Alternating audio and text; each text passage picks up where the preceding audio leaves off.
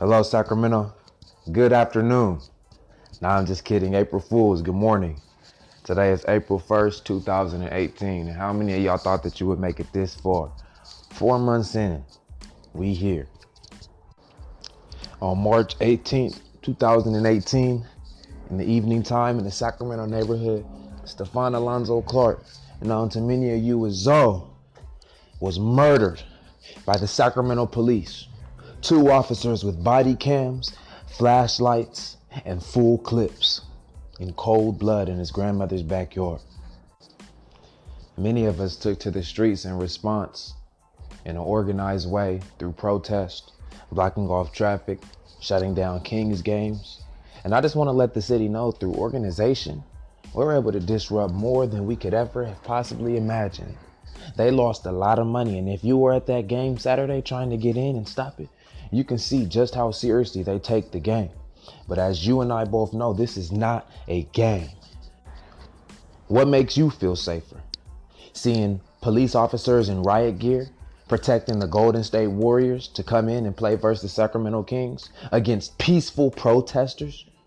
Or knowing that officers are, are hitting people at candlelight vigils with their SUVs that are decked out with cameras and big bumpers? Or that these same police are having their hands on their weapons while we're shouting in their faces peacefully with no weapons of our own? You see, you wouldn't know about those things if you were one of the people who try to change the narrative of what is really going on in our city.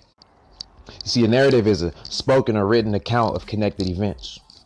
And um, a person who is expressing their narrative would have to be concerned with what's going on. But you see, being concerned is no longer enough. There's plenty of people who are concerned.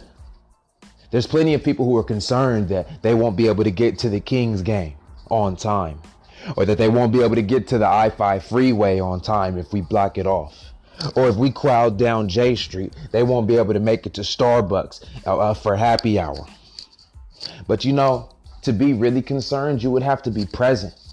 And that's why I would like to ask for the people who have so much to say, but feel nothing and aren't motivated enough to get up and come organize with us and stand in the front of our per- persecutors and oppressors and look them in their eyes to keep the narrative to yourself because you're shifting our narrative.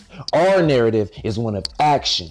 Our narrative is one of positivity and organization. And we will not allow you and the media to shift what our message and goal is. We don't need the support that we get on social media from these celebrities, yet we have it.